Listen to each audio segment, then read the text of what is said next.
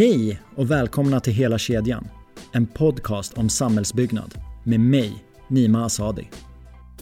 Samhällsbyggnad består av en rad olika områden som tillsammans ska bilda en helhet. Lite som länkar i en kedja. Och som vi vet är en kedja aldrig starkare än sin svagaste länk. I våra samtal synar vi de olika länkarna och resonerar även kring hur de påverkar helheten. Vad ger egentligen bäst effekt och mest värde när vi summerar samhällsnyttan? Om ni vill komma i kontakt med mig så hittar ni mina kontaktuppgifter på hela-kedjan.se. Passa på att följa oss på LinkedIn, Instagram och Facebook. Där hittar ni videomaterial, kommande gäster och kan även vara med och påverka innehållet i podden. Nu till dagens avsnitt. Parisavtal, koldioxidutsläpp, global uppvärmning, tvågradersmål, klimatförändring och jag har säkert missat något.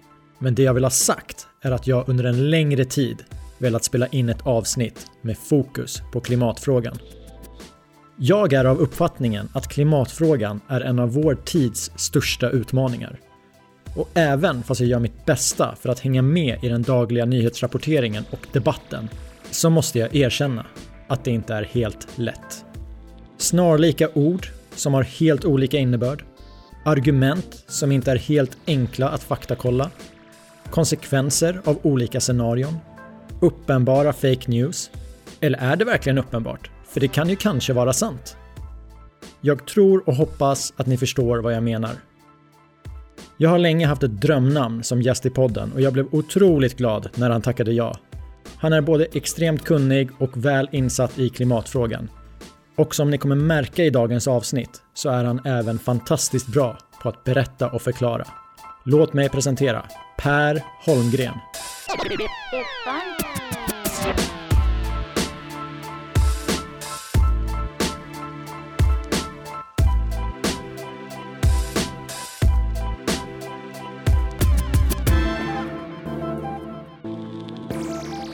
Varmt, varmt välkommen till podden Per. Tack så jättemycket. Det här har jag sett fram emot hur länge som helst. Första kontakten togs för snart ett år sedan. Ja, vi hade någon mejlväxling där kort va. Och eh, ja, men det är jättekul att vi fick till det här. Nu när jag dessutom är hemma i Sverige, i precis, Stockholm. Precis, jag har det som punkt. På snabbvisit i Sverige. Vad, ja. vad har du haft för dig? Ja, eh, vi, vi har ju ungefär nästan en vecka per månad, i alla fall 11-12 veckor utslaget på ett år, har vi vad vi kallar för gröna veckor i Europaparlamentet. Eh, och det är mötesfria veckor, det är inga omröstningar, det är inga utskottsmöten, det är ingenting. Utan tanken är ju då att vi som parlamentariker ska kunna vara i våra respektive hemländer för att hinna med möten och, och viktiga diskussioner här. Eh, så den här veckan har jag, dels gjorde jag en, en, tycker jag, jätteintressant och faktiskt bra intervju, om jag får säga det själv, med Birgitta Dahl i, igår. Uh, Birgitta var ju Sveriges första riktiga miljöminister, den som såg till att vi fick ett miljödepartement och, och var ju verkligen ledande även globalt i, i uh, dels i klimatfrågan men framförallt i, i ozonproblematiken som ju var den första riktigt, riktigt stora eh, hotet, om man får säga så, från luften. Eh, där vi som meteorologer då började ge ett underlag. Alltså forskarvärlden var ganska tydliga då om att om vi inte ställer om snabbt så kommer det slå väldigt hårt. Den gången reagerade ju samhället och, och, och politikerna också tack och lov snabbt. Eh, klimatfrågan så har det gått lite långsammare. Men henne träffade jag igår och idag, ja, lite möten här i Stockholm och sen försöker jag såklart hinna med lite tid med, med mina barn och mitt barnbarn också. För många så är ju frågan om ozonlagret den är kopplad till att sluta använda freoner. Vad är den huvudsakliga anledningen? Ja, alltså det, det, den stora skillnaden med ozonproblematiken mot klimathotet är ju att trots allt på, på en rent teknisk nivå så var det ju inte så svårt att byta ut dessa freoner och, och ja, kolfluor, klorkombinationer och, och en del andra ämnen då, som bröt ner ozonlagret.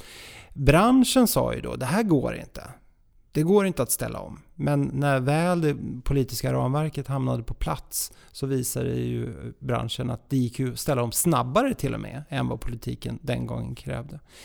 Eh, det är givetvis mycket, mycket svårare att ställa om snabbt till ett fossilfritt samhälle eftersom olja, kol, naturgas finns ju i princip överallt. Det är ju grundstenen för nästan hela den globala ekonomin kan man säga.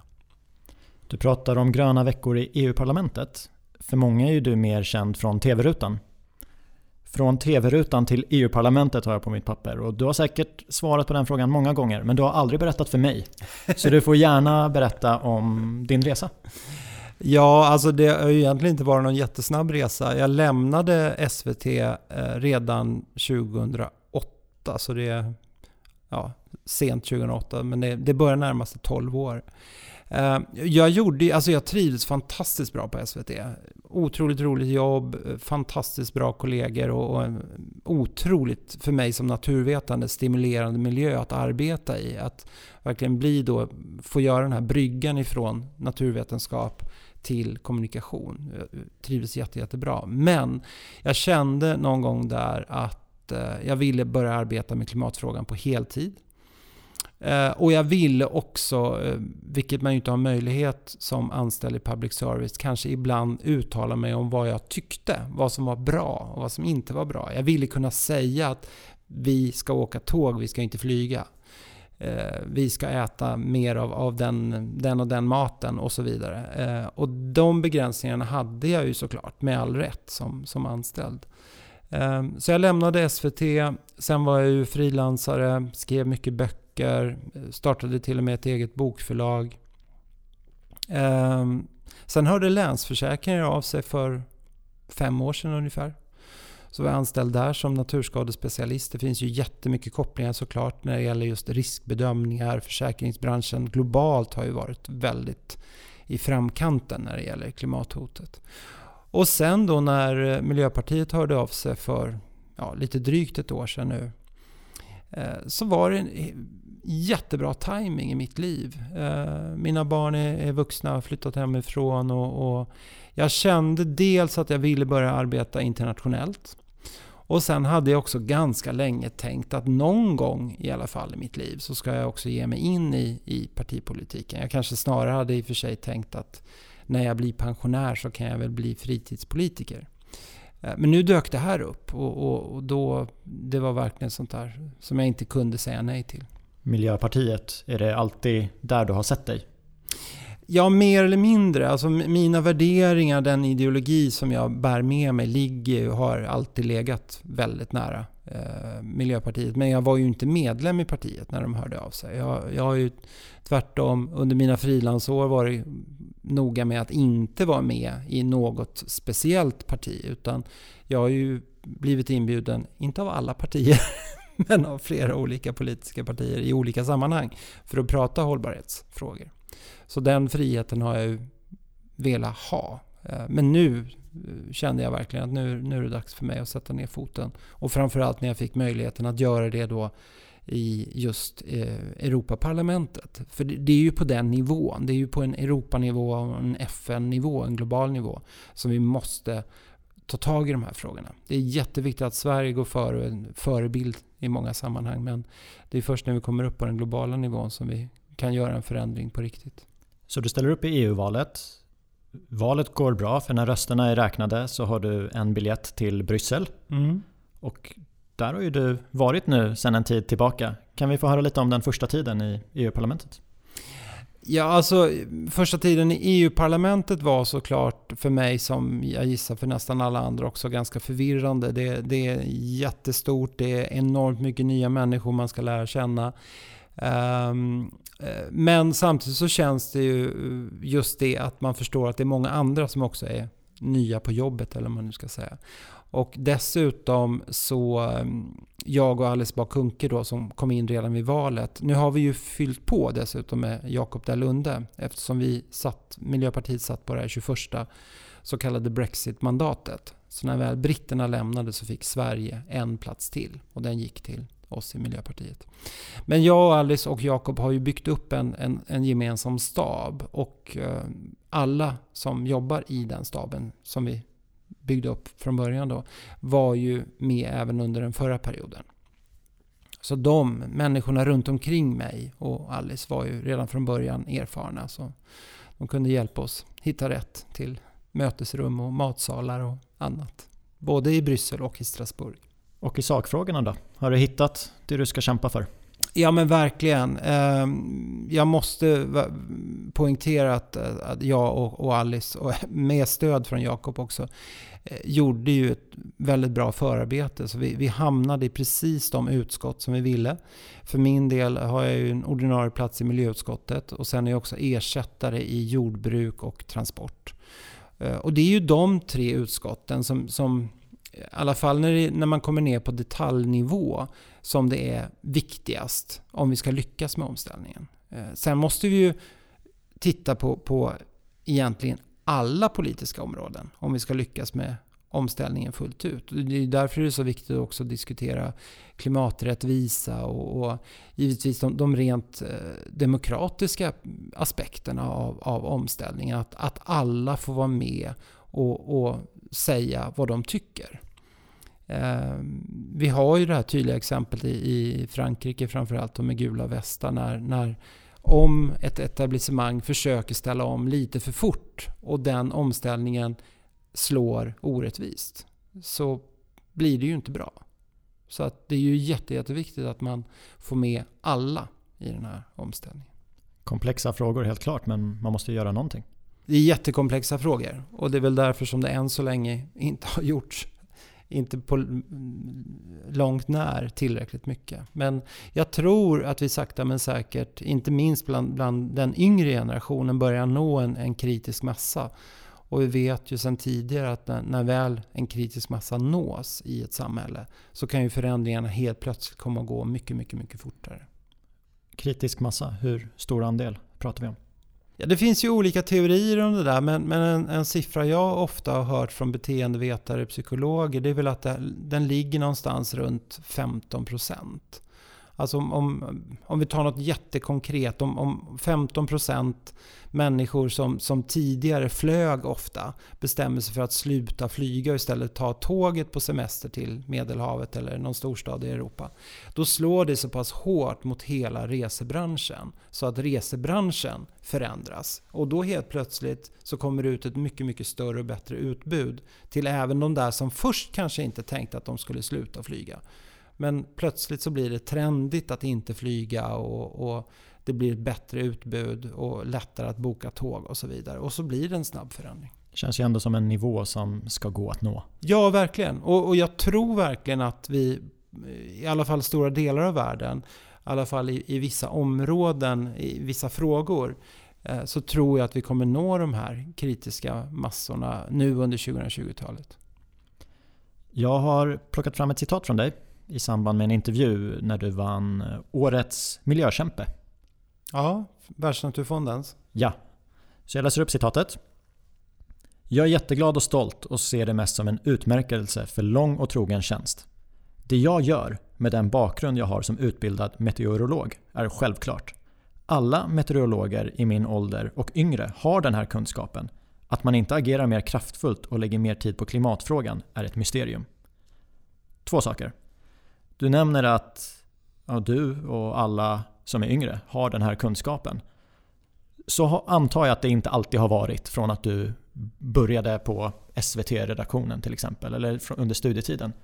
Nej, alltså, jag har ju haft en enorm timing med klimatfrågan. Jag eh, började min utbildning 1983-84 i flygvapnet. Jag trodde då att jag skulle bli flygvapenmeteorolog, vilket jag var under en mycket, mycket kort tid sedan.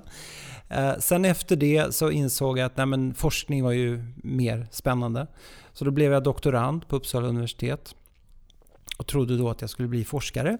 Eh, eh, och det var fantastiska år även det. Eh, jag var där ja, fyra, fem år. Och det var precis då som FNs klimatpanel bildades.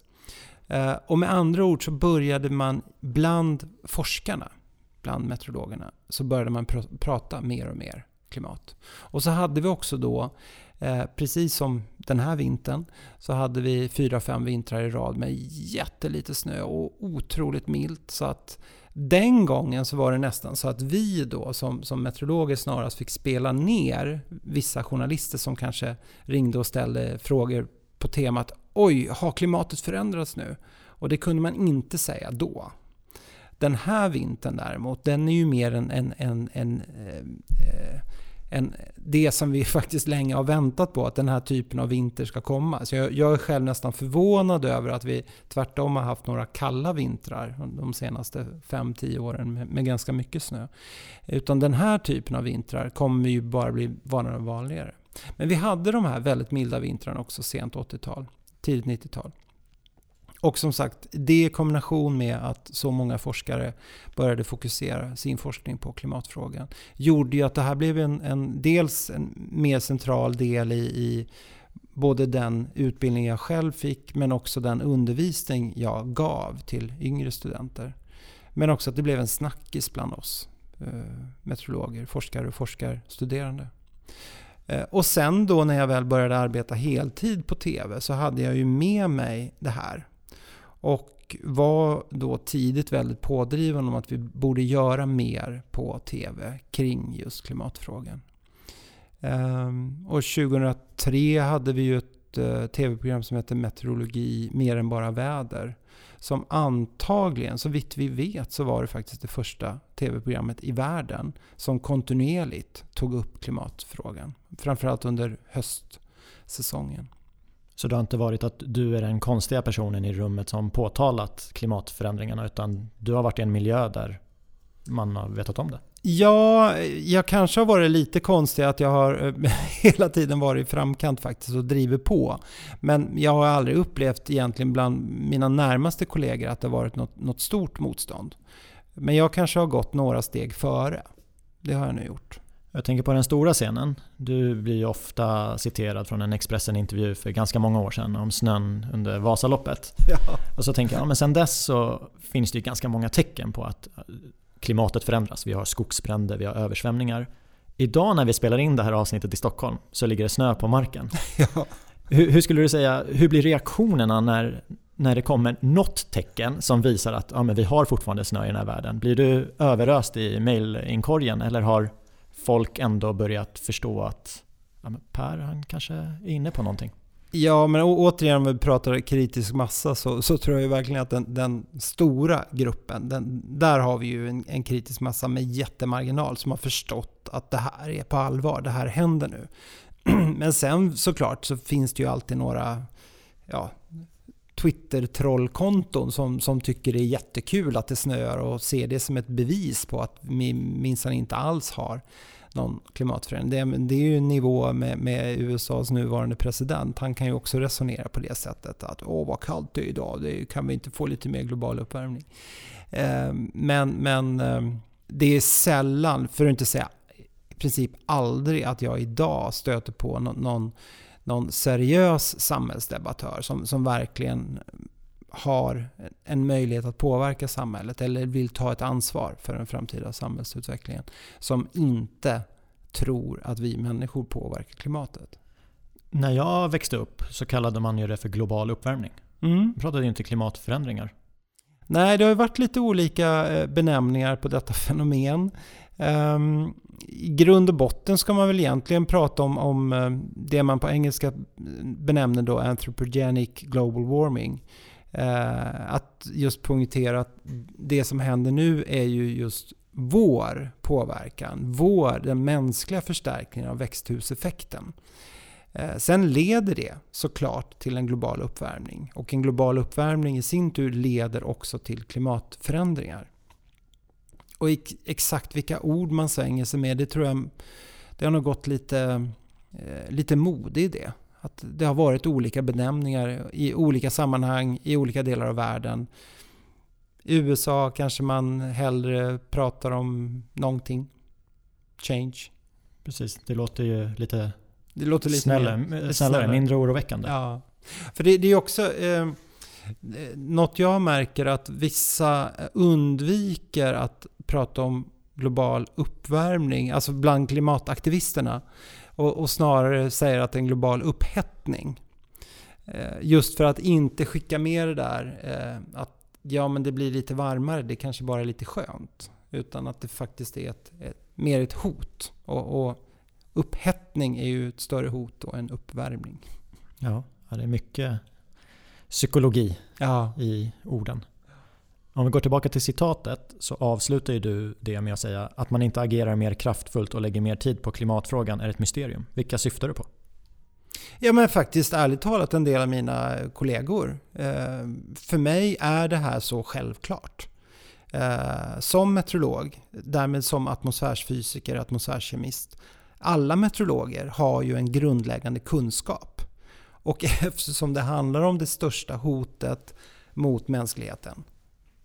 Coronaviruset kanske också är ett hot just nu, men, men det här är ett, ett väldigt stort eh, otroligt komplext hot som man kanske behöver en viss vetenskaplig bakgrund för att förstå och därmed också kunna kommunicera. Så tycker jag att det är lite underligt att inte fler meteorologer är ännu mer aktiva i, i klimatfrågan och ständigt påpekar det faktum att om vi inte skärper till oss väldigt, väldigt snart under detta årtionde så kommer det ju faktiskt en dag ganska snart då vara för sent att exempelvis lyckas med Parisavtalets åtagande att vi ska hålla oss under två grader. Det där är intressant, för man pratar om tvågradersmålet. Som ingenjör så vill jag nörda ner mig i siffrorna. Mm. Så kan vi bara stämma av lite. Mm. Om temperaturen går upp med en grad. Mm, det har den redan gjort. Vi, vi ligger nu på 1,1 grad. Och vad har det inneburit? Ja, alltså det, det, är en jättebra fråga och, och det här är en sån fråga som, som fler borde ställa och som vi oftare borde diskutera. Lite förenklat kan man säga att den första gradens uppvärmning, och det här har klimatmodellerna varit jättetydliga med hela tiden och, och de flesta klimatforskarna har också varit ganska tydliga med att, att försöka få fram det här budskapet. Att den första gradens uppvärmning, den som vi nu alltså har bakom oss, då är processerna trots allt relativt linjära. Det blir varmare. Eh, det blir en grad varmare globalt, det innebär att det blir två grader varmare i Sverige och kanske bara en, en halv grad varmare ut över Atlanten. För det går snabbare uppvärmning över land än över hav. Och det är en del andra sådana variationer också. Men trots allt, det blir varmare. När vi passerar en grad och börjar närma oss två grader, då ökar risken väldigt fort för att vi får olika typer av icke-linjära effekter. Och en typisk icke-linjär effekt som väl alla nu i Sverige och resten av världen också är medvetna om, det är skogsbränder. Eh, upp till 0,7, 0,8, 0,9 grader, då kan man inte direkt säga att Åh, nu kommer det bli en snabbt ökad risk för skogsbränder. Men sen helt plötsligt kommer vi till den punkten då det har blivit så pass varmt och så pass torrt så att antalet skogsbränder börjar öka. Och när de börjar öka, då får vi dels ännu mer koldioxid upp i atmosfären. Och vi får också en effekt, skogsbränderna i sig, som vi inte hade tidigare i den omfattningen. Eh, och när vi sen börjar närma oss två grader, då dels så, så, så börjar den här typen av, av eh, risker öka väldigt, väldigt mycket. Och dessutom kan vi då hamna i lägen som man ibland brukar kalla för tröskeleffekter eller tipping points för hela klimatsystemet. Och det kan till exempel vara att, att vi får helt isfria somrar i Arktis. Vilket i sin tur är mer eller mindre irreversibelt. Då, då, får vi just så pass mycket värme i Arktis så att det blir inte is. Och när det inte blir is så skyndar uppvärmningen i sig på ännu snabbare. Vi kan få väldigt stora förändringar i eh, framförallt regnskogen i Amazonas. Den blir torrare, det blir varmare. Mer och mer av den brinner ner dels frigör mer och mer koldioxid upp i atmosfären även där då, men i ännu större omfattning såklart än skogsbränder i Sverige eller Australien. Eh, och i nästa steg kan du då börja lägga om de här riktigt, riktigt stora vädermönstren, alltså hur jetströmmen eh, beter sig högt upp i atmosfären och därmed hur lågtrycken rör sig, eller passadvindarna, alltså de här riktigt, riktigt stora grundläggande eh, vädersystemen som ju i sin tur är helt avgörande för till exempel var någonstans kan vi ha jordbruk? Var någonstans kan det bo människor? Var kan det inte bo människor? Så att återigen, den, den, första graden, den har väl varit ungefär som vi hade kunnat förvänta oss. Och nästan allting som sker upp till en grad kan vi också anpassa oss till. När vi börjar närma oss två grader, då börjar det hända saker som vi inte kan anpassa oss till. Kanske inte här i Sverige, här kan vi anpassa oss. Men, men, det kan vara platser, låt oss säga ja, delar av Australien eh, som väl ett aktuellt exempel då. Men en del andra platser också i världen. Delar av Afrika, söder om Sahara. eh, delar av Mellanöstern kan bli för varmt, för torrt under vissa delar av året. Sen om vi passerar två grader och börjar närma oss tre grader, då blir det fler och fler sådana områden i världen. Och skulle vi passera tre grader och närma oss fyra grader, då kan vi helt enkelt inte vara säkra på vilka konsekvenserna blir. De kan bli så omfattande då så att i alla fall i allra, allra värsta fall att vi utrotar mänskligheten. Oj då. Ja. Och det är därför återigen som jag blir förvånad över att inte fler agerar mer än vad de gör. Och vi har passerat en grad. Ja, vi ligger på 1,1 grad nu. Vart är vi på väg just nu? Med den politik som EU, USA och Kina för för närvarande så är vi på väg någonstans mellan 3 och 4 grader. Vi utrotar oss själva. Inte under det här århundradet men låt oss säga på 200-300 års sikt så vet man ju inte vad det blir för konsekvenser överhuvudtaget. Och också att världshaven stiger jättemycket. Alltså det blir en massa följdeffekter som vi inte riktigt kan ha överblick på idag. Och det var därför det var så intressant att jobba i, i ett försäkringsbolag. Eftersom försäkringsbranschen är ju proffs på att just göra de här riskbedömningarna. Och där blev det ju då självklart att det är såklart att vi måste göra så mycket som möjligt för att minska på riskerna. Men i andra delar av samhället är det precis som att ja, vi kan väl göra lite saker men vi måste ju tänka på det och det och det och det också för det är ju viktigare. Nu kanske mina minnesbilder sviker mig. men när jag tänker tillbaka på klimatförändringsdebatten och vad jag har hört för argument så har det varit att när det blir varmare så smälter isen. Så mm. världshaven de, de kommer stiga och då kommer vissa städer hamna under vattenytan. Mm. Översvämningar tänker jag då mm. på. Det var ingen som sa något om skogsbränder. Det var ingen som sa att Australien skulle bli helt obeboeligt. Och det tyckte jag var intressant för jag lyssnade på en annan intervju med dig där du pratar om att ja, ja, men vi klarar oss kanske i Sverige, det blir lite varmare. Men om det här händer, om Mellanöstern, om ingen kan bo där eller i Australien. De människorna tar ju vägen någonstans. Mm. Det är ju det som gör hela klimatfrågan dels så akut men också så extremt komplex. Dels att, att eh, vi har den här otroligt stora skillnaderna när det gäller effekter i olika delar av världen geografiskt. Men ännu mer såklart ur ett generationsperspektiv. Att det, det är ju verkligen vi 1900-talister som har orsakat alltihopa. Men det är ju 2000-talisterna som kommer drabbas allra hårdast. För vi ska ju ha klart för oss att även om vi får ett totalstopp på alla utsläpp imorgon så fortsätter ändå uppvärmningen i 30, 40, 50 år till på grund av tröghet i, i världshav och atmosfären. Och, och det här är just det, det, jag menar, att vi som meteorologer har den, alla meteorologer har den grundläggande insikten kring hur till exempel strålningsbalansen fungerar. Precis som man, alla, antar jag, i byggbranschen förstår att om man bygger ett hus på ett visst sätt med en viss isolering så får man bättre eller sämre egenskaper när det gäller energianvändningen på någon nivå så hoppas jag och tror att alla i byggbranschen förstår ungefär det. Sen är vissa experter på det såklart och verkligen kan säga att det och det ämnet ska vi använda och så tjocka ska väggarna vara. Men lite i grova drag så antar jag att alla förstår att det är så. Och man förstår också vilka man ska lyssna på, vilka som är experter. Och i det här fallet så är det ju precis det. Vi har förstärkt isoleringen av planeten. Det är det som växthuseffekten är, det är en isolering. Eh, och isoleringen är så pass tjock nu med all denna koldioxid och metan och lustgas så att den fortsätter att stänga in värme vid planetens yta där vi människor bor under gissningsvis ett par hundra år till. Även om vi får stopp på utsläppen. Den här trögheten den var lite ny för mig. Så du menar att klimatet som det ser ut idag det beror till stor del på saker vi gjorde fram till 80-talet. Ja, storleksordningsmässigt kan man säga 20-30 års eftersläpning. Jag tänker många av besluten man tar idag baserar man ju på hur det ser ut idag. Ja. Det är väldigt många som har den felaktiga bilden av att koldioxidutsläppen är en linjär funktion till uppvärmningen.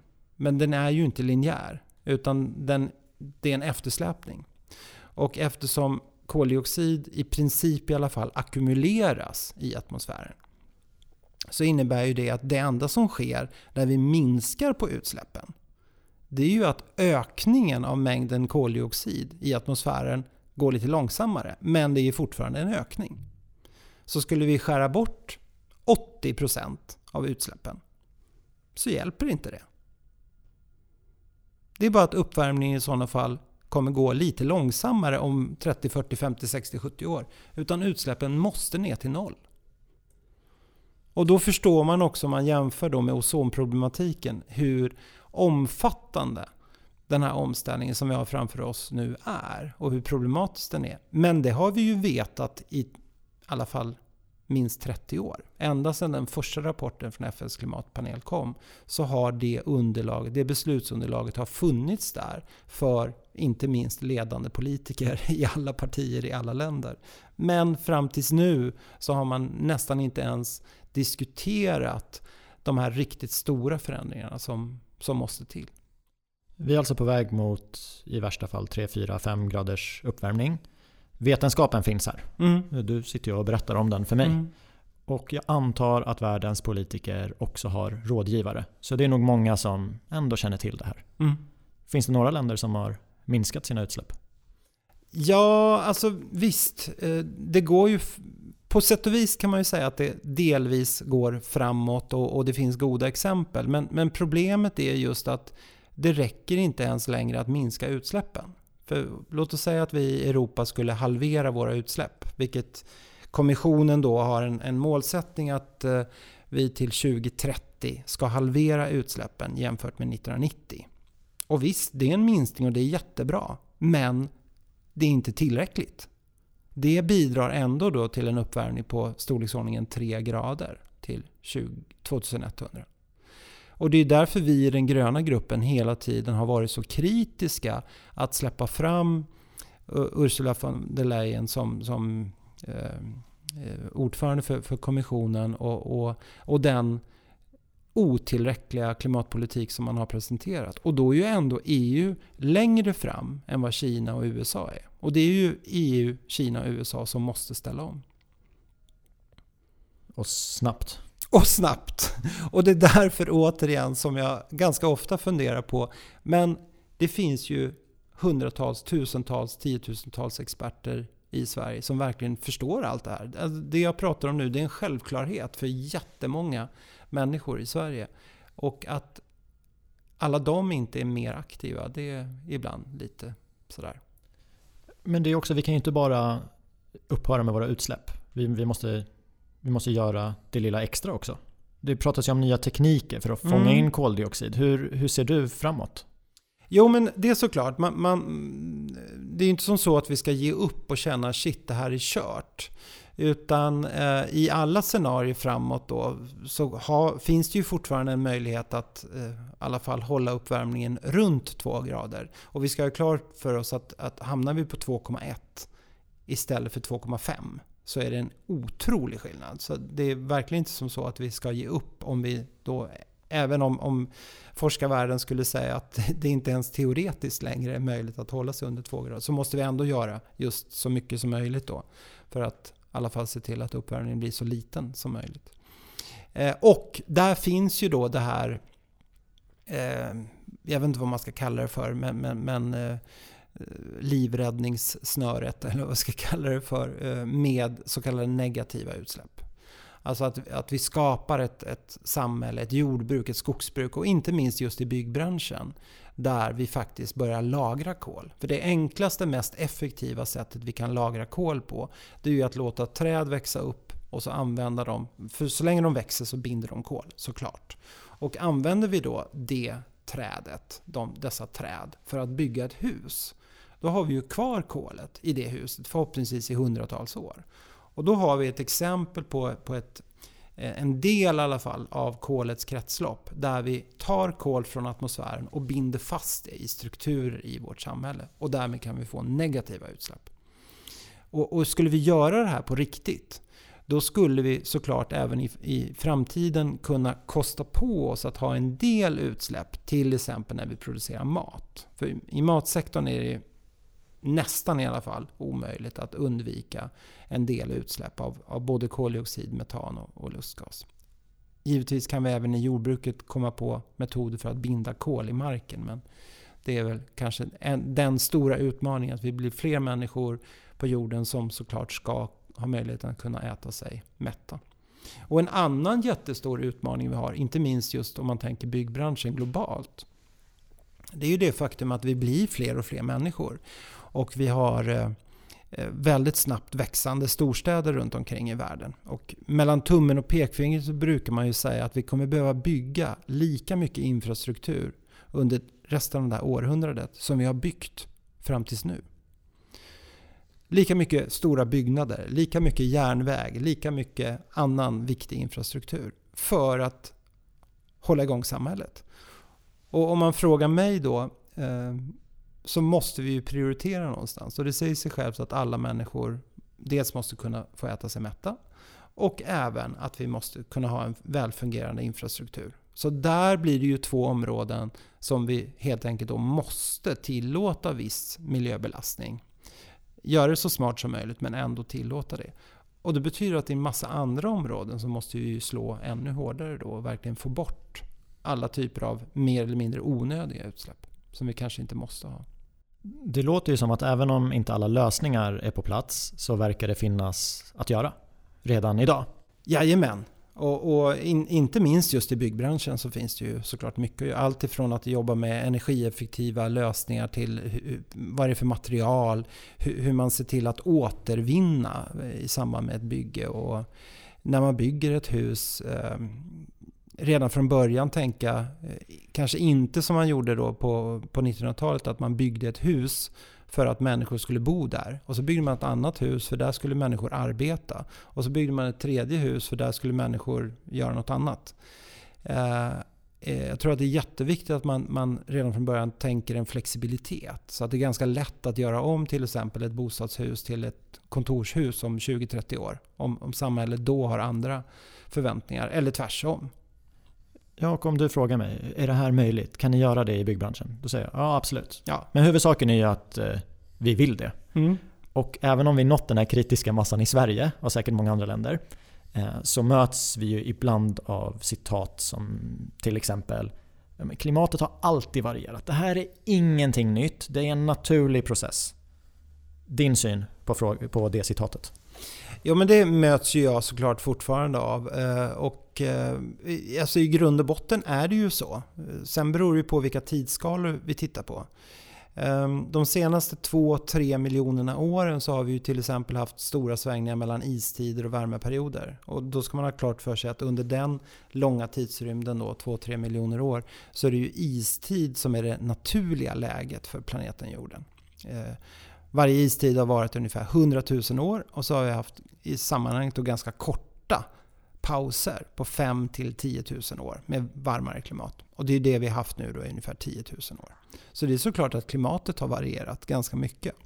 Men man ska ha klart för sig att just vi som meteorologer då och framförallt klimatforskarna kan ju i princip förklara och beskriva varför alla dessa historiska klimatvariationer har inträffat. Och det kan ha med allt ifrån eh, astronomiska processer som jordaxelns lutning eller jordens eh, bana runt solen. Det är små, små variationer som ibland då leder till konsekvenser för klimatet. Och på den ännu längre tidsskalan så har man ju det faktum att eh, kontinenterna hela tiden förflyttar sig. Så, så tittar vi 100 eller 200 eller 500 miljoner år bakåt i tiden, då var det också annat klimat. Och det berodde på att kontinenterna då låg i andra lägen. Nu har vi den här väldigt unikt stabila situationen att vi har Antarktis som i princip har parkerat vid Sydpolen och så har vi öppet hav vid Nordpolen. Och det ger väldigt speciella förutsättningar då för havsströmmar och, och eh, jetströmmar och annat i atmosfären. Eh, och det gör att vi har det klimat som vi har just nu. Eh, och tittar vi framåt tiotals miljoner eller hundratals miljoner år eller en miljard år framåt. Då förstår vi också att på den och de tidsskalorna så kommer klimatet fortsätta förändras. Men problemet nu det är att vi befinner oss i ett samhälle, en civilisation som vi i princip framförallt har byggt upp under de senaste hundratals åren. Och på den tidsskalan så har vi aldrig tidigare sett så snabba förändringar som vi ser just nu. Vi pratar alltså om en uppvärmning i, i värsta fall på 2, 3, 4 grader till under det här århundradet. Det kan man jämföra med när vi går från en istid när det var som kallast för 20 000 år sedan. Eh, då var det som kallast under den senaste istiden. Så tog det ungefär 10 000 år för den istiden att ta slut. Och då hade vi också en uppvärmning på 4-5 grader. Det tog 10 000 år. Nu ska vi göra samma grej på bara kanske två eller möjligen 300 år. Och det, det, är de här aspekterna som jag tror att de, de flesta inte riktigt förstår. Att jo, ja, klimatet har förändrats också tidigare. Men det har aldrig gått så fort som det gör nu.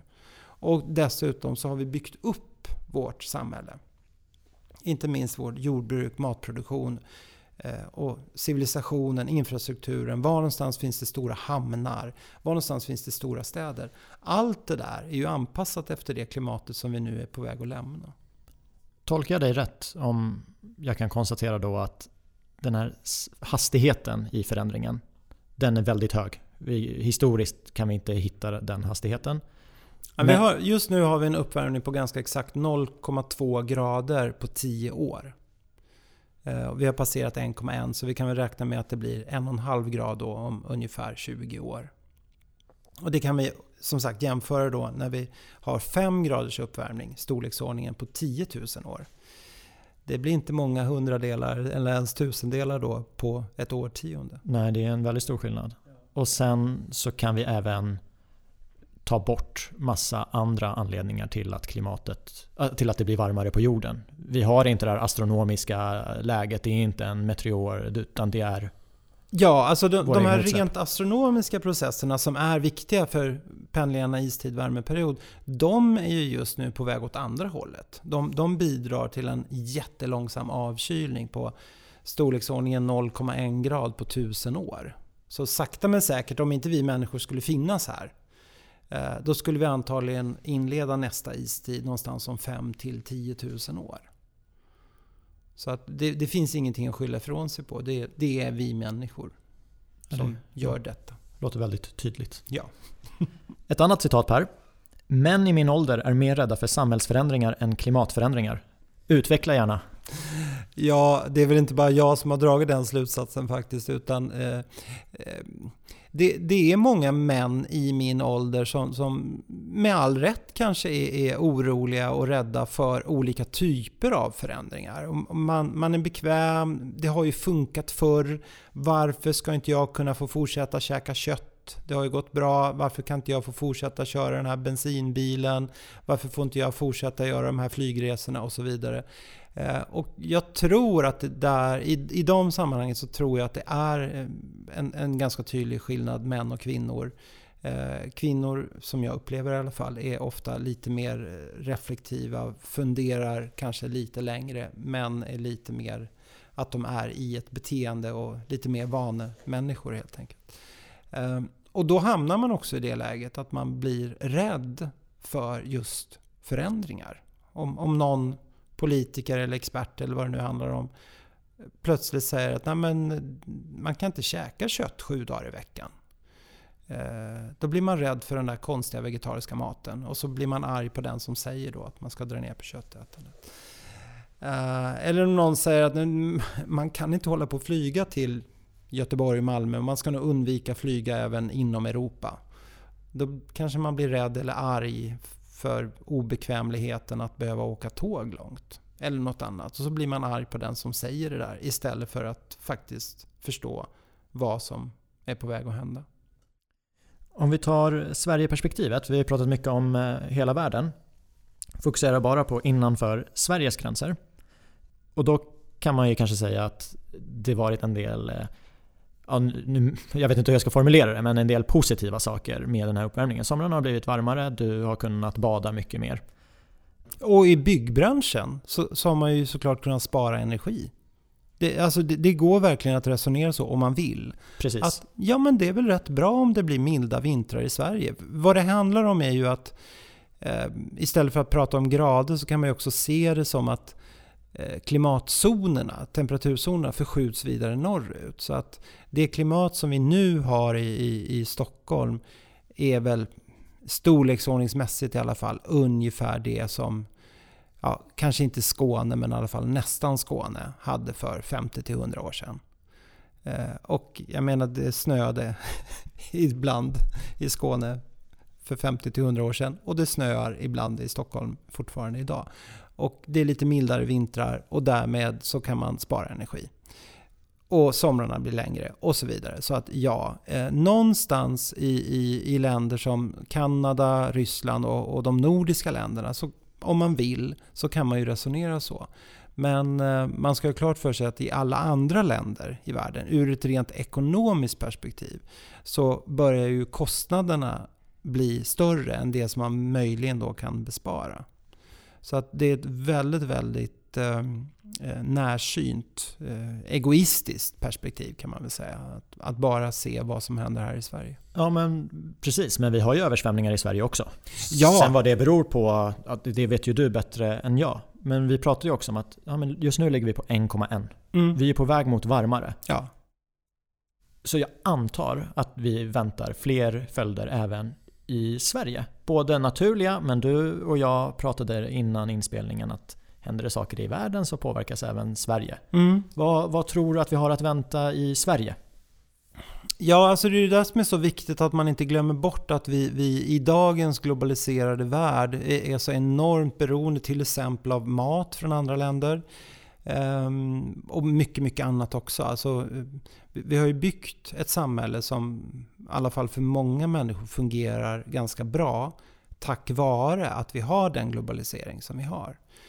Uh, men det blir ju också mer och mer känsligt då om det händer saker i andra delar av världen. Uh, det finns exempel från bilbranschen till exempel att man, jag kommer inte ihåg när det var, i samband med Eh, kraftiga översvämningar någonstans i Asien så blev det totalstopp när det gäller leverans av någon liten, liten del som behövdes för alla bilar i hela världen. Eh, så det kan hända saker i andra delar av världen som vi först kanske inte kopplar till vare sig klimatförändringarna eller eh, säkerheten, tryggheten, stabiliteten i vårt svenska samhälle. Men som sagt, i vår moderna värld så hänger ju allting ihop. Och, och, det tycker jag i grunden är jättebra. Det är fantastiskt att, att vi lever ett mer och mer globalt samhälle och lär oss av andra länder. och, och ja, duktiga framstående företag i Sverige kan få en möjlighet att sälja sina produkter hus eller vad det nu handlar om i andra delar av världen. Men, men det gör ju också att vi får en större känslighet. Och det handlar ju inte bara exempelvis då att coronaviruset snabbt kan sprida sig på ett sätt som ett sånt virus såklart inte hade kunnat sprida sig för 100 år sedan eller ännu mindre för 200 år sedan. Så det är ju den världen vi har och det måste vi också förhålla oss till. Men är det brist på varor och produkter? Är det den största påverkan? Tänk om vi går mot två grader i, i Sverige. Vad finns det mer för konsekvenser av det? Ja, lite förenklat kan man väl säga att eh, sakta men säkert ökar såklart risken för värmeböljor eh, sommartid. Men, men återigen, vi har ju mycket, mycket större marginaler i Sverige. Det, det är såklart att vi antagligen inom 10-20 år i alla fall kommer uppleva den, den första 40-gradersdagen i Sverige. Det svenska rekordet är 38 grader. Men jag menar 40 grader, det händer ju rätt ofta i Spanien och Italien. Så det är ju inte som så att 40 grader är någon sån här jättekritisk gräns. Att man inte klarar av det. Man, man klarar av det om man, om man tar varningar på allvar och dricker vatten och håller sig i skugga och så vidare. Ungefär som man brukar göra i Sydeuropa. Ehm, så ett större hot i Sverige är ju antagligen vattnet då. Att ehm, en, en varmare värld gör lite förenklat att vi, vi får ett, ett större och snabbare eh, omlopp i, i vattnets kretslopp. Och det gör ju då förenklat att det regnar mer när det regnar. Men det blir också torrare när det är torrt.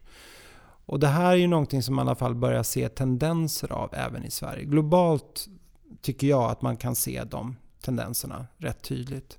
Men det, det, är svårare när man går ner och tittar på ett enskilt land eller en enskild del av världen som Sverige.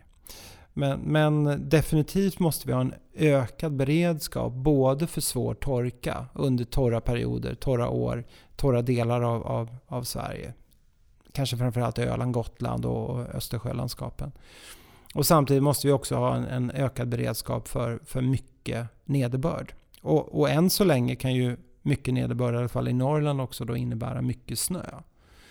Ehm, så att det är nog det, det största, första, mest primära hotet. Och då blir det ju då ett sekundärt hot med, med mer torka såklart, att det kan bli en ökad risk för skogsbränder även här i Sverige. Du nämnde värmebölja och att eh, det är klart att man kan klara det. En skillnad på husen i Sverige och i Spanien är att i Spanien har man ju kylsystem. Ja. Det har vi ju inte här. Nej, och och eh, fläktar, alltså alla dessa fläktar som tog slut förra gången det var riktigt varmt. Det slogs ju inga absoluta värmerekord i, i Sverige eh, senast, men eh, det var ju en väldigt långvarig värmebölja. Så att visst, vi måste ju ha en beredskap för det. Jag försöker hålla mig uppdaterad och lyssnar på en del eh, debatter, politiska debatter. Och då märker jag att ibland så använder man lite olika ord. Eh, något parti pratar fossilfritt, något annat pratar förnybart. Kan vi reda, reda ut där? Vad är det för skillnad på fossilfritt och förnybart? Alltså fossilfritt är ju ganska tydligt. Det handlar om att vi ska sluta använda det fossila, alltså olja, kol och naturgas. Och i princip måste vi ju landa där. Jag, jag, kan tänka mig att om man hoppar 50 år framåt och vi då har lyckats ställa om samhället och vi faktiskt har, har levt upp till Parisavtalet. För det, det, det, är fortfarande inte för sent för att lyckas med det. Så kan jag tänka mig att man fortfarande använder åtminstone olja i, i en delar av den petrokemiska industrin, i, alltså i, i vissa marginella sammanhang. Men absolut inte i förbränningsmotorer som vi gör idag. Eller när vi värmer upp hus eller någonting sånt mer omfattande. Ehm, så dit behöver vi. Vi kanske inte behöver landa på, på 100% fossilfritt men jämfört med idag kanske 99,9% fossilfritt för att lyckas. Ehm, förnybart ehm, och, hållbart, det, det, handlar ju för mig i alla fall att man, man tänker mycket större än bara klimatfrågan. För ibland kan det bli, tycker till och med jag som meteorolog då och klimatexpert, att det blir nästan bara fokus på klimatet. Tänker vi hållbarhet och, och kretslopp i stort så måste vi ju såklart ta jättemycket hänsyn till biologisk mångfald. Vi måste ta hänsyn till eh, vad är det för typer av, av eh, eh kemikalier som, som snurrar runt i vårt samhälle och förr eller senare ofta hamnar i våra kroppar som vi inte klarar av att bryta ner. Vi behöver ta hänsyn till försurningen i våra världshav, en, en massa andra saker också. Um, och, och sen framförallt på EU-nivå så använder man ju ofta också begreppet klimatneutralitet istället för att prata om just det fossilfria. Och eh, klimatneutralitet kan man ju då, det som vi var inne på tidigare också, uppnå genom att ha kvar vissa utsläpp men kompensera det med de här negativa utsläppen. Så klimatneutralitet är ju mycket lättare att uppnå än en total fossilfrihet. Men problemet är som sagt att det har redan gått så långt. Vi har redan ansamlat så mycket växthusgaser, framförallt koldioxid i atmosfären. Så vi måste antagligen på sikt hamna i ett helt fossilfritt samhälle och dessutom ha de här så kallade negativa utsläppen, kolsänkor av olika slag. Som faktiskt också börjar ta bort en del av de utsläpp som vi redan har gjort. I Sverige var ju diskussionen aktuell var det förra hösten när man pratade om kärnkraften. Så som jag fattade det så kärnkraften är fossilfri men den är inte förnybar. Exakt. Kärnkraft är ett jättetydligt exempel på det. Hur själva kärnkraftsanläggningen i sig kan man ju då hävda att den är fossilfri. Sen kanske inte urangruvan är fossilfri. Och det, och det är ju å andra sidan samma sak när vi bygger ett vindkraftverk. Så kanske när vi tittar på hela den livscykelanalysen så kanske det är viss eh, klimatpåverkan även där. Men skillnaden är som sagt att kärnkraften är ju och kommer aldrig att kunna bli förnybar. Medan vind och, och solenergi eh, kan vi ju verkligen beskriva som en del av, av det förnybara. Och, och som jag tolkade den diskussionen så var det ju att vi är väldigt duktiga på förnybart i Sverige. Eh, en utmaning med förnybart är att det inte är en jämn tillgång över året utan vissa delar av året då exporterar vi och andra delar importerar vi. Och då var en diskussion kring att det vi importerar den, den kanske är fulare än kärnkraften. Vad tycker du om det? Jag tänker, du, du sitter ju med i Europaparlamentet så du har säkert en bra omvärldskoll också. håller det argumentet att vi importerar ful energi? Och hur länge till kan det vara så? Ja, alltså historiskt sett har vi ju tyvärr gjort det. Eh, vi har länder som Danmark, Tyskland, Tjeckien, Polen där vi fortfarande har en del kolkraft. Nu, Danmark har ju jättetuffa mål framöver så att där tror jag man kommer lyckas väldigt bra. Men, men framförallt Polen och Tjeckien eh, är ur ett EU-perspektiv två av de här länderna som sitter fast i, i kolet. Och har vi då eh, över ett år eller momentant över en dag eller tillfälligt, väl, verkligen tillfälligt momentant, inte tillräckligt med egen inhemsk förnybar energiproduktion, då blir det ju att vi importerar. Um, och blir det då att vi importerar fulel, som man ibland kallar det för, så ja, då blir det ju en klimatbelastning. Men det kan man väl styra? Varifrån man importerar? Ja, och framförallt det som behövs nu för att komma bort från den här detaljdiskussionen som i sig, den är viktig, men man får inte fastna i den. Utan för att komma bort från den här så behöver vi ju dels utveckla nya metoder eh, för att lagra energi. Det kan vara allt ifrån bränsleceller till batterier till smarta hus och så vidare. Men dessutom så behöver vi ju en, en, ett bättre, smartare elnät. Eh, får vi ett, ett, ett elnät som åtminstone är, är, bra över Europa, på sikt kanske om, om 50 år kanske vi har ett globalt elnät. Då kommer vi ha en situation att det alltid mer eller mindre blåser ungefär lika mycket totalt sett. Och det kommer alltid mer eller mindre vara ungefär lika mycket sol. Ehm, problemet är att det, det är alltså ganska lätt att beskriva hur det här skulle kunna se ut. Låt oss säga i slutet av det här århundradet. Problemet är att hur kommer vi dit så fort och så smärtfritt som möjligt? Och så smart, så ekonomiskt lönsamt som möjligt. Men om man tar EU-produkten, öppnar vi fler kolkraftverk än vad vi stänger ner? Vet du det? Nej, vi, alltså vi stänger ju ner mycket, mycket snabbare nu. Än, och det, det, är ju inte minst tack vare det arbete som, som eh, Isabella Lövin och, och, kollegor drev på. Det här som man ibland brukar kalla the Swedish proposal, ja, det svenska förslaget. Eh, som ju har höjt kostnaderna för att släppa ut. Eh, femdubblades inom just energisektorn. Och det har ju gjort att jättemånga kolkraftverk idag är olönsamma. Medan det har blivit lönsamt på marginalen då att satsa på vind och sol. Och tittar man framåt så är det ju en fantastisk potential i alla fall till utveckling. Man, man tror ju att någonstans om cirka fem år att vindkraften i Europa till och med har gått om kärnkraften som den viktigaste energiformen. Men återigen, då måste vi också ha ett system där vi kan eh, använda och fördela. Och i, i, vissa sammanhang lagra då den här mer väderberoende energislagen. Det är ju det som är, är, är, är styrkan då med, med kolkraft, vattenkraft och kärnkraft. Att det, det är ju sånt som vi lätt, mer eller mindre lätt i alla fall, kan slå av och på. Och går vi nu mot ett energisystem som behöver vara mer flexibelt så måste vi också ha lösningar för det. Och de lösningarna finns ju. Men vi måste tänka på de lösningarna parallellt som vi investerar i, i en ny infrastruktur. I länder som har eh, en del kolkraftverk så tänker jag att i ena vågskålen har man klimatfrågan och i den andra har man människorna.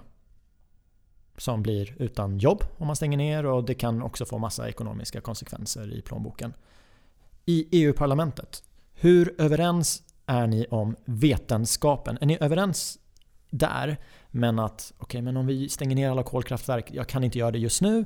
Eller har du kollegor som helt förnekar det som verkar hända runt omkring oss? Ja, alltså det är fascinerande eh, på den nivån. Jag, jag, sitter ju eh, som sagt i tre olika utskott. N när vi sitter och diskuterar i miljöutskottet där upplever jag i princip i alla fall att nästan alla är överens om de stora dragen. Och sen precis som det ska vara i en välfungerande demokrati så har man olika syn då ifrån vänster till höger hur man borde göra den här omställningen. Och den diskussionen är ju jätteviktig och den är ju bra. I bästa fall så leder ju den till att alla argument vässas och man kommer på smartare och smartare lösningar. Men sen när man sitter i, i jordbruksutskottet och transportutskottet däremot så där upplever jag ju att det finns kanske dels en del som helt enkelt inte är pålästa och förstått. Men också att man kanske framförallt i de östeuropeiska länderna då, tycker att andra saker är viktigare. Det, det är viktigare att, att skydda arbetstillfällena. Det är viktigare att skydda den gamla infrastrukturen. Eller det är viktigare att bygga vidare på den gamla infrastrukturen för den fungerar ju så bra. Istället för att ta ett, ett nytag och tänka i nya banor. Men det är därför det är så viktigt då att man, man också arbetar med det som man allmänt brukar kalla för klimaträttvisa. Att om man till exempel i, i Polen ska ställa om Polen och, och se till att kolgruvor och kolkraftverk stängs ner under de kommande årtiondena. Så måste man ju se till att de som arbetar i den sektorn får en möjlighet till att vidareutbilda sig. Eh, att det finns starka fackföreningar som, som verkligen ser till att de enskilda människorna, arbetarna, inte drabbas. För det är ju inte deras fel. Problemet är på en EU-nivå att när man då börjar skjuta pengar till dessa länder. Så ibland så finns det inte någon riktig garanti att de pengarna verkligen används för dessa arbetare. Utan tyvärr kanske de hamnar då på en väldigt hög nivå. Så att någon i Eh, ledande ställning som, som äger till exempel en massa kolkraftverk får nytta av pengarna.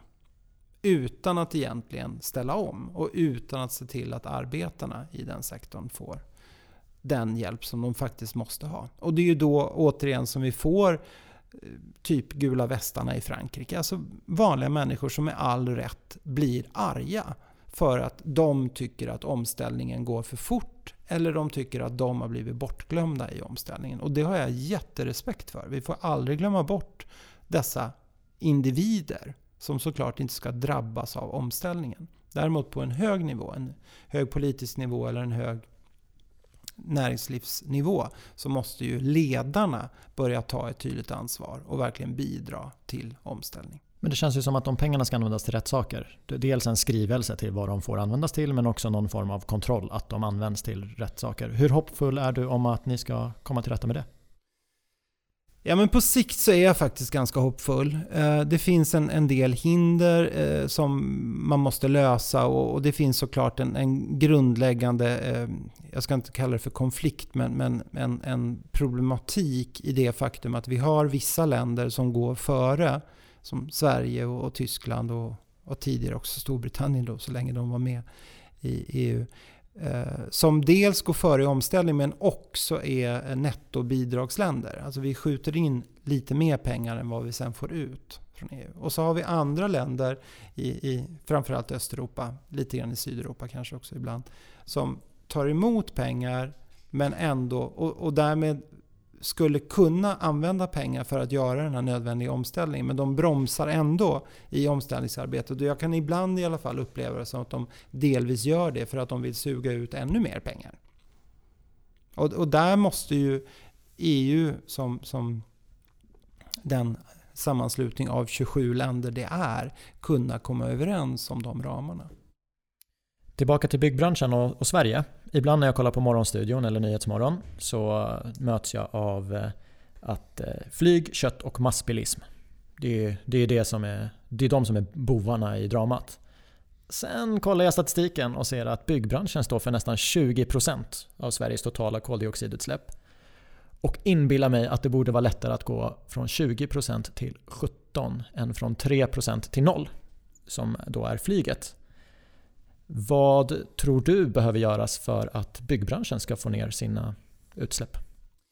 Ja, men dels som i, alla branscher så tror jag det behövs eh, bra förebilder. Några företag som, som går före. Eh, och det finns, tycker jag, goda exempel i, i Sverige. Eh, framförallt om man jämför Sverige med andra länder då. Där man går före. Eh, och det är viktigt och det är bra. Jag tror också att man behöver en, en, en större flexibilitet så att eh, småföretagare, entreprenörer som kanske sitter inne på väldigt, väldigt bra lösningar, som tänker i nya banor, lätt kommer in på marknaden och, och, och kan konkurrera på någon slags rimliga, schyssta villkor. Eh, det blir ju, vi är tillbaka lite grann i det där som kring att, att män i min ålder ibland kanske är mer rädda för förändring än klimatförändring.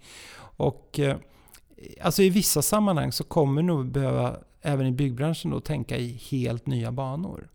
väldigt många andra sektorer i vårt samhälle har ju förändrats enormt under mitt yrkesverksamma liv. Eh, när jag började jobba på SVT sent 80-tal, vi hade ju inte ens datorer. Det var skrivmaskiner som gällde och telefax. Och man skickade texter hit och dit och sådär.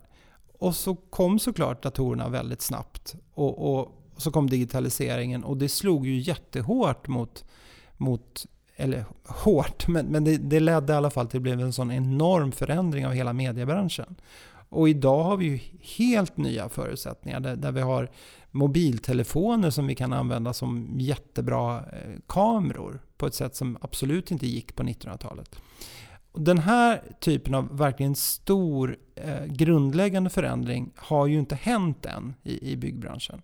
Och jag vet inte riktigt hur den skulle kunna ske och i vilket tempo och i vilka sammanhang den, den kommer att ske. Alltså det är såklart att man har datorer, det är inte det jag menar. Men, men den här riktigt grundläggande förändringen att vips så är en massa eh, arbetsuppgifter borta.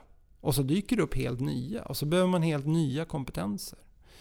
Ehm, och det är en utmaning. Och återigen, det är så viktigt när det blir en sån stor snabb förändring att eh, de enskilda individerna eh, inte eh, glöms bort. Utan får en möjlighet till ny utbildning och, och omskolning och, och, allt det som behövs för, för att få med. Alltså en, en, förändring av den skala som vi ser just nu måste ju ske både underifrån, från, från gräsrötterna eller vad man nu ska kalla det för. Och där är ju ungdomarna runt omkring i världen är ju ett jättetydligt exempel på det. Hur de är ute på gatorna varje fredag och, och säger att nu måste vi vuxna skärpa till oss. Men det måste ju också komma uppifrån. Från, från ledare, både inom politik och näringsliv, som, som har visioner om vart de vill. Och i just de här sammanhangen så är ju det självklart att dit alla måste vilja, eller kommer tvingas till att hamna, det är ju i ett hållbart samhälle. För ett ohållbart samhälle går ju förr eller senare sönder.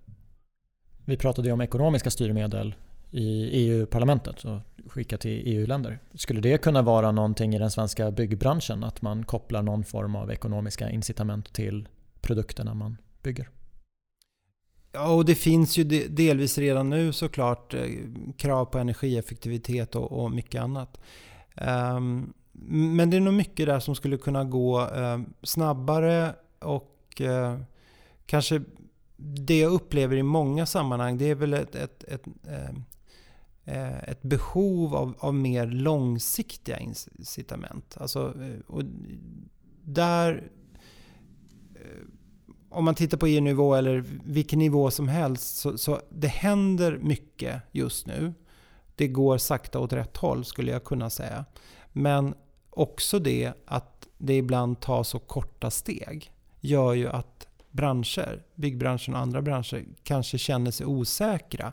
Hur, hur kommer det egentligen vara om 5 år, 10 år, 15, 20 år? Vad är, vad är det vi ska investera nu som faktiskt kommer vara lönsamt om 10 år? Vad, vad, är det för typ av människor vi ska ta in i en organisation och så vidare? Vad är det för typ av kunskap vi behöver bygga på lång sikt?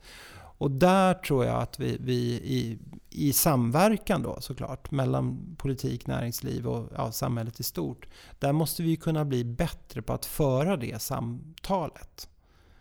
Men återigen utifrån de premisser som krävs då att vi faktiskt till exempel ska lyckas med klimatutmaningen, att hålla den globala uppvärmningen under två grader och att på sikt ställa om till ett samhälle där, där allting eh, återvinns och, och vi har ett förnybart samhälle på riktigt. Det är lite lurigt ibland. Jag är ju själv i byggbranschen och då är det dels om jag vill bygga så miljövänligt som möjligt. Det är ju lite lurigt. Vi har klimatneutral, klimatkompensation, miljömärkning, energiförbrukning. Så det är, det är lite som en djungel. Och sen, ja, jag kan byta ut hela min maskinpark mot en eldriven. Men utsläppen idag blir ju betydligt större då. För då ska jag köpa nya maskiner. och De här maskinerna går ju fortfarande att använda de jag har. Mm. Så det, men vi ska öka medvetandet.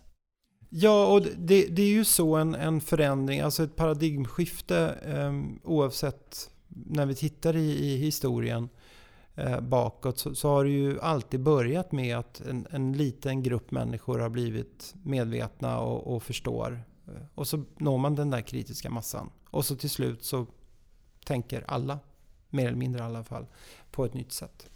Vi har suttit betydligt längre än eh, vad jag lovade dig att det här skulle ta. Men eh, det har varit så otroligt spännande så jag har bara kört på. Ja, Sista rätt. frågan nu. Ja. Det, eh, Den med. svåraste frågan. Ja, precis. Det är ett av dina citat återigen. Där du säger “Det minsta vi kan göra är så mycket som möjligt och lite till”. Det är också titeln på min senaste bok som gavs ut på Ordfront förra året. Precis, så den kan man in och beställa. Um, om du och jag ses 2025, mm. vad kommer vi prata om då? Ja, dels både hoppas jag och tror jag att vi kommer väl prata om vad jag lyckades och kanske tyvärr också då inte lyckades med under den här första mandatperioden. Eh, jag valdes ju in 2019 och nästa val är maj 2024 till Europaparlamentet. Vi har ju ett riksdagsval och kommunalval och landstingsval 2022. Så det kommer vi säkert diskutera. Eh, sen tror jag också att vi, vi eh, om jag nu delvis i alla fall har varit lite dystopisk när det gäller vissa framtidsscenarier, så tror jag och hoppas jag att vi då kommer kunna vara lite mer optimistiska. För jag tror verkligen att det kommer hända saker globalt och inte minst inom EU och här i Sverige under de här fem åren. Vi kommer börja se att vissa väldigt viktiga centrala kurvor börjar gå åt rätt håll helt enkelt. Och sen dessutom så tror jag att vi kommer prata om någonting som vi idag just nu inte ens kan fantisera om. För att ur ett globalt perspektiv, om vi tänker fem år framåt, så kommer det såklart hända helt oväntade saker. Eh, ungefär som när, när, nuvarande amerikanska presidenten dök upp. Det var ingen som trodde att han skulle bli president. Och, och plötsligt så blev USAs politik helt annorlunda. Eh, och den typen av aktörer dyker ju upp då och då. Mer eller mindre oväntade aktörer. Eh, Tesla, jättebra exempel också. Elbilen som eh, kanske de första 3, 4, 5, 6 åren var, var bara en, någon sån här liten anekdot. Men helt plötsligt så, så blev de ett stort globalt bilmärke. Eh, och andra typer av entreprenörer och, och företagare kommer ju antagligen dyka upp under de här kommande fem åren. Eftersom samhället i stort eh, börjar ju verkligen fråga efter de här riktigt smarta lösningarna. Eh, så det, det ser jag fram emot. Vi kan väl boka det här rummet var ju rätt trevligt. Ja, jättetrevligt. Riksdagsbiblioteket. Ja. ja. Ja. men då, då kör vi. 2025. Tack för att du gästade podden Per. Tack för att jag fick komma hit.